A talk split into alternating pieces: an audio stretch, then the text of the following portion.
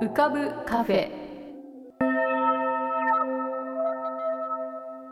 浮かぶカフェ。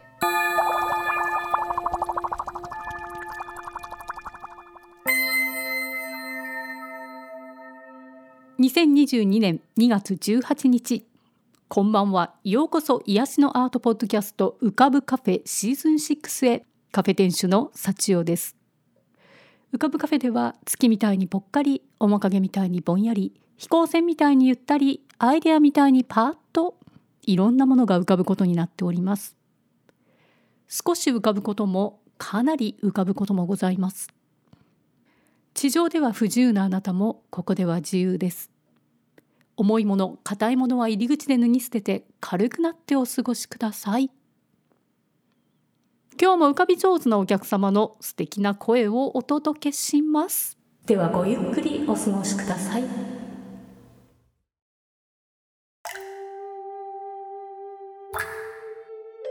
桐竹門富こと富さんのぷかぷか温泉独り言。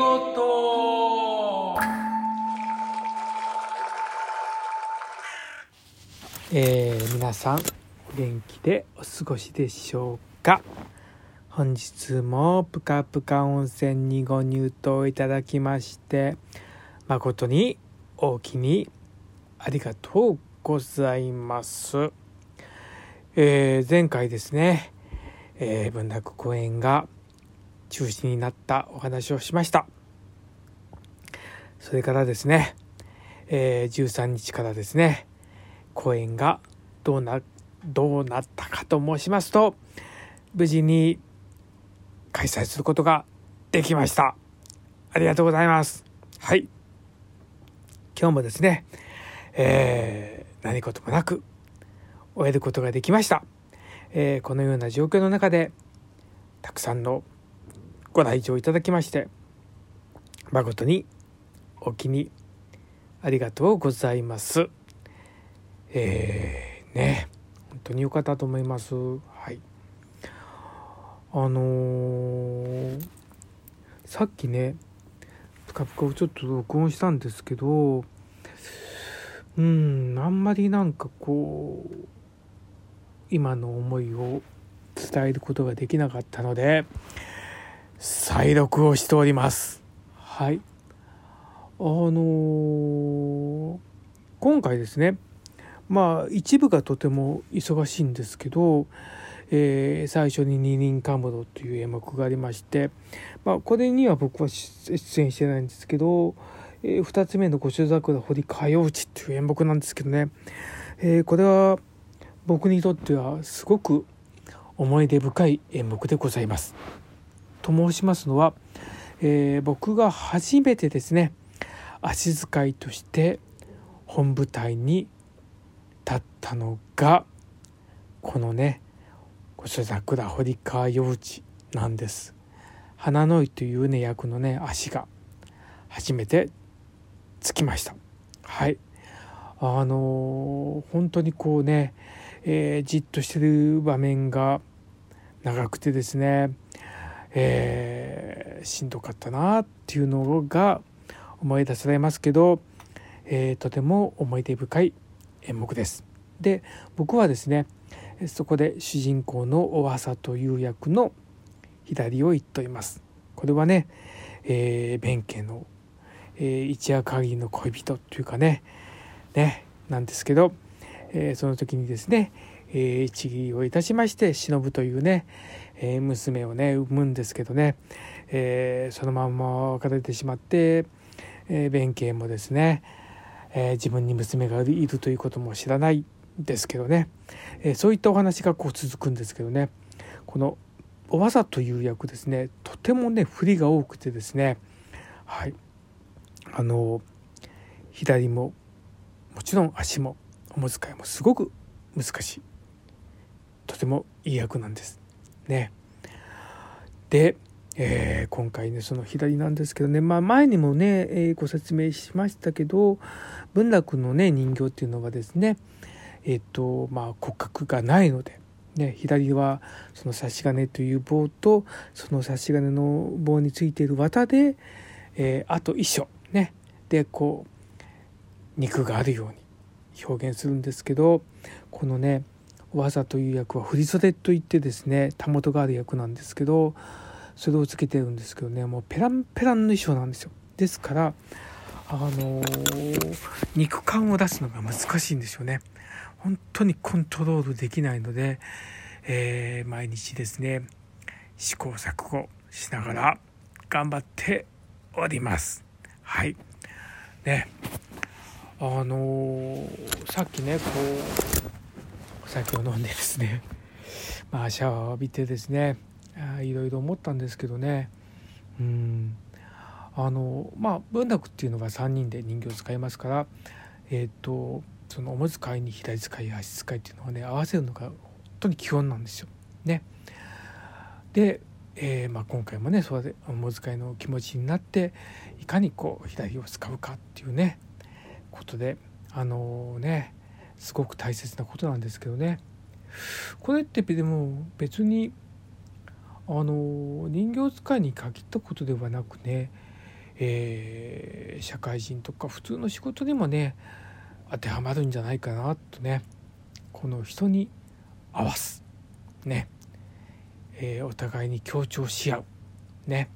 一つのものを作り上げる。ね、えー、合わすことによってです。合わすことがすごく大事なんですけどでも別に自分を決して殺しているわけではなくてね自己主張もしながらね一緒に作り上げていく。ね。それってなんかうん文楽に限らずいろんな仕事にも共通することではないのかなと思いました。はい。ねあのこのね「ぷかぷか」はまあ週に一度こう録音しておりますけどまあ僕にとってはなんか1週間の日記みたいな感じなんですけどでもなるべくその時の自分の気持ちを、えー、リアルタイムで伝えたいなっていうことを考えて一応録音しております。まあ、その気持ちが、えー、伝わるかどうかは僕の話し方とか表現方法にもよるとは思うんですけどね、えー、皆さんにそういうお気持ちもちょっとでも届けられたなと思いながら喋っております。はい、でですね全く話が変わります。はいあのー、最近ね痩せたっって言われるんです。はい、で事実痩せました。で、えー、この場で申し上げますと決して病気ではございません。はい、食べる量がね減ったんですよ。うん、食べれなくなったのかな。でまあ夜がねあの帰ってきたらもう8時ぐらいからご飯食べるのであまり食べ過ぎないようにしてるっていう点もありますしなるべく野菜中心にしてます。ね。で僕は夜お酒をいただくのでまず炭水化物は食べません。はい、ご飯とかね、えー、そういうのは食べないんですよ。うん、だからまあそういうこともあって、えー、この公園だけでも2キロもうちょいやってたかな3キロまではいかないですけどぐらい痩せました。はい、でも病気ではないので大丈夫であります。はい、でね、えー、まあ帰ってきてですねあの最寄りの駅はね西荻窪で降りてるんですけど声優のね24時間スーパーがあって、えー、そこで食材を買ってですねあのなるべくあったかいものを食べたいので何か一つだけでもね自分で調理して夕飯をとっています。えー、今ねハマっておりますのはですねあのね鶏肉のねヨーグルト漬けって言ってですね僕はあのこのコロナ禍の時にですねあのカレー教室にちょっとか通いましてその時にね買った材料がたくさん残ってるんですよ。ですからあの鶏肉をねまあ何でもいいんですよ。とにかく鶏肉買ってきてそれをまああの一口大に切ってであのカスピカヨーグルトにつけてあのそのカレー粉とかあといろいろ香辛料とかねあのふんだんに入れてでそれを2日間ぐらいですね、えー、冷蔵庫で寝かしましてでそれをフライパンで焼いて食べる。ねこれがねなかなか美味しいんですよ。はい。まああの塩味はもちろんつけるんですけどね。あのまあ普通普通じゃないわ。あの多分あの市販で売ってるヨーグルトでやってもうまくいくと思います。はい。あの皆さん本当にこれねすごく簡単なのであのちょっとねあの作ってみたらいいかなと思います。はい。ねなんかねすごい今あの日本海側の方とかね方でも雪がたくさん降っててあの我が部屋もね冷えてきております。皆さんね。コロナも怖いですけど風にも十分気をつけてお過ごしくださいませ、えー、それではまた。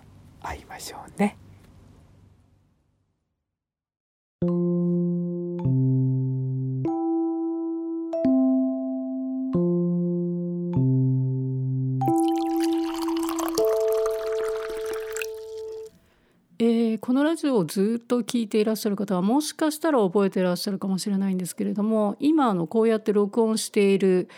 えー、目の前に録音機があるんですけれどもこれは割と最近に買ったものなんです。で一番最初にこの「浮かぶカフェ」を始めた頃はもう一つ前の古い機材を使ってたんですね。でその録音機はもう10年以上もしかしたら15年まではいかないかななんか非常に長い間使っていた機材でとても愛着がある機材だったんですけれども、まあ、時々ちょっと不具合が出てきたりしてそれでまあ買い替えることにしたんですけれどもまだあの十分に使える機材なんですね。それで愛着もありずっと手元にしばらく置いておいたんですけれどもまあでもこのまま置いておいてもなあということで、えー、ちょっと売りに出してみました。そしたらですね割とすぐにあの欲しいという方が何人か連絡をくださってそれで、まあ、その中で一人の方があの最近自然の音の録音を始めてでそういうのをやってみたいのでそれのまあ最初の入門編みたいな感じでこの録音機を使ってみたいというふうにメッセージをくださったんですね。でその方にまあ売るというかお譲りすることにしました。で無機物の録音機なんですけれどもやっぱりもう10年とかそういう間いろんなところに常に持ち歩いて使っていたのでもう物というよりは相棒みたいになっていたのでもうこいつって感じで、えー、っとなんかそういう人格を持ってるような感じでいつも大事にしてた機材だったので、まあ、なんかそういう自然の中に連れてってくれるような人にそういう人のところにもらってもらえたらあの第二の人生じゃないですけれど第二の録音機ライフということでなんかいいなと思ってなんかそういうことを勝手に思ってその方に、えーと、販売したんですね。そうしたらですねちょっとその後にちょっとした事件がありましてあの郵便局からその荷物をその方に向けて送ったんですね。で普通あの郵便局であの荷物を送るとこう追跡番号みたいなやつでこう追跡していけてあのちゃんとこう今ここまで行ってますみたいなのがこう届いたりしながら、えっと、そこに相手の宛先に届くっていうところまで追跡できるようになっているんですけれどもそれがなんかいつになっても追跡できないんです。それで何しろあの生き馬の目を抜くニューヨークなのでもしかしたら郵便局にあのこう投函した後に盗まれちゃったんじゃないかってまず思いました。それでそれでそこから空想が広がりましてあなんかあの第2の録音機ライフで自然の中に行くはずだったんだけどもしかしてなんかどっかの泥棒さんの家に行ってそこからまた転売されたりしてとんでもないところに私の元の録音機は行ってしまうんだろうかってなんかすごく、まあ、心配というか何て言うんですかね。まあでもそれも一つのアドベンチャーかなとか思ってまあなんか奇想天外な人生人生じゃない録音機ライフの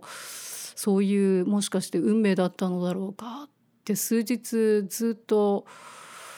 あの様子を見てたんですね。でその売った方っていうのはまあお金を払っていますからあのまだ届かないんでしょうか？みたいな連絡が来たりしてで、まあ、ちょっと様子を見てっていう感じで、まあ、あのもし届かないっていうことになれば返金しますからっていう話をしていたんですね。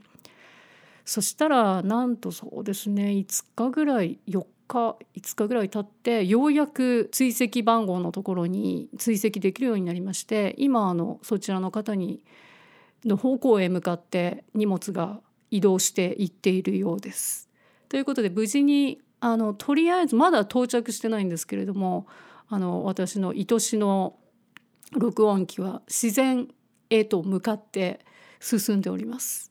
なのでこれで無事でそこに到着することができればあのなんかカリフォルニアとかそっちの方に行くみたいですけれども、えー、そっちのなんか大自然の中のそうですねなんかこう雄大な山の中とか国立公園の中とかもういろんなとこに海とかねなんか連れてってもらえるといいなって思ってます。いやなんでそんなにものに感情移入するのかは分かりませんけどやっぱりいつも録音機を通して音を聞いてたので、まあ、いろんなところの体験が、まあ、耳私の耳の代わりみたいな感じだったんでしょうかね。なのでなんか体の一部というか私の一部みたいな感じで、まあ、そんな重い気持ちで相手の方はなんか送っていると知らない方がいいと思いますけれども。なのでうん、そうですね。まずありがとうって感じですね。その録音機にはありがとう。いろんなところでいろんな音を聞かせてくれて。そしてグッドラックこれからもなんかいろいろいい音を取ってね。なんてことを考えている。え今日はしとしと雨が降っている。そんな良いです。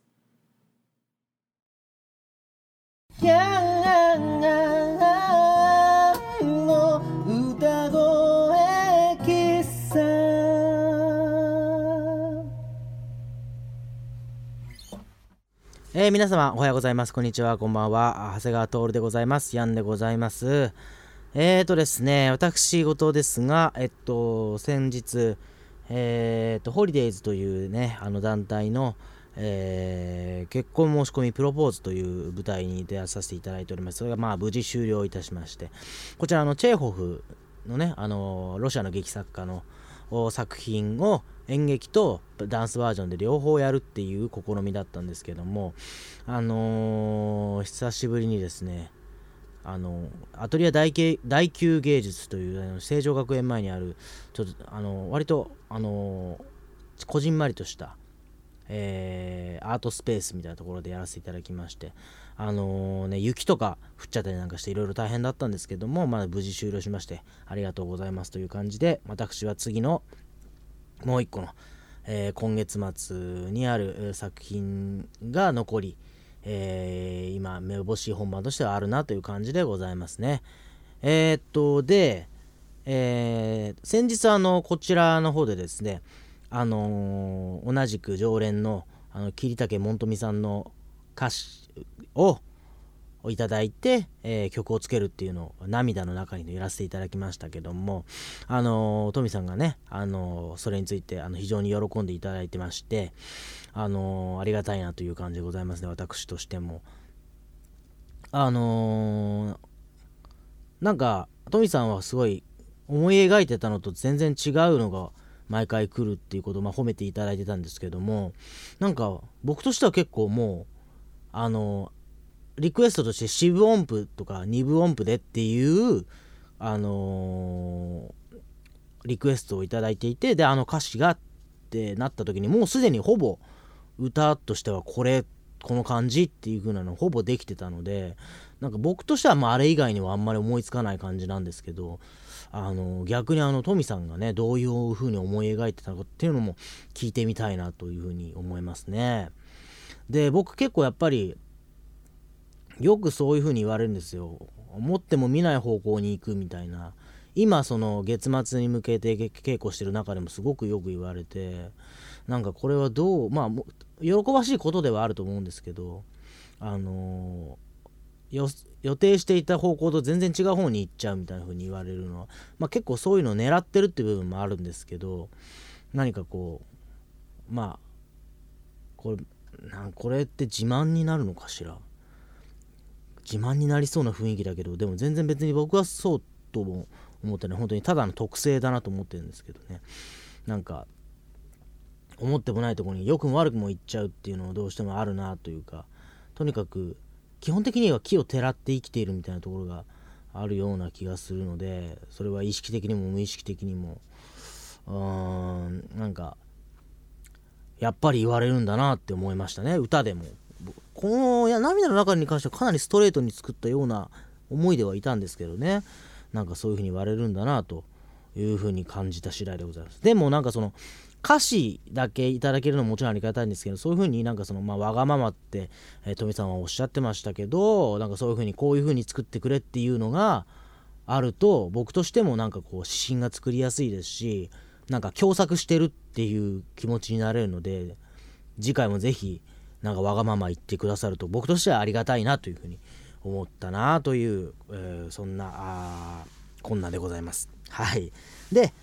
あのー、2月の27日に神楽坂のセッションハウスで行うこの花の名前、え、違うわ。えっ、と、ノベルの衝動2っていうタイトルの公演。で、僕はやっぱりダンスで一応かかってると思うんですけど、結構セリフも喋るし、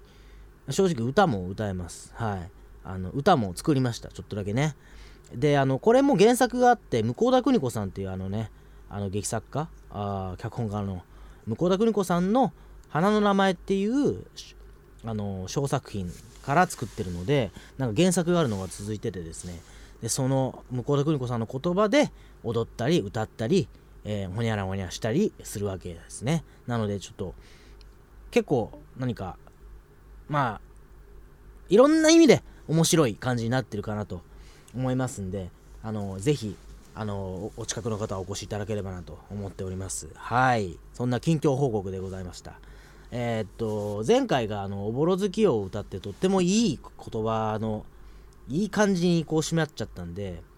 まあ今日はこんなもんなんですけど、あの、ちょっと全く意味のない言葉を歌って終わりにしたいと思います。あのー、今そこに目に入った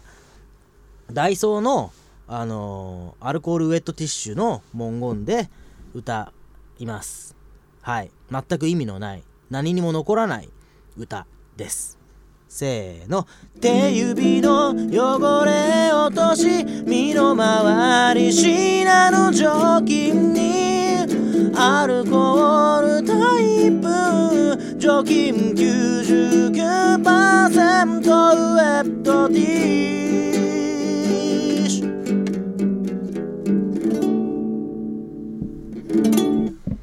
はい。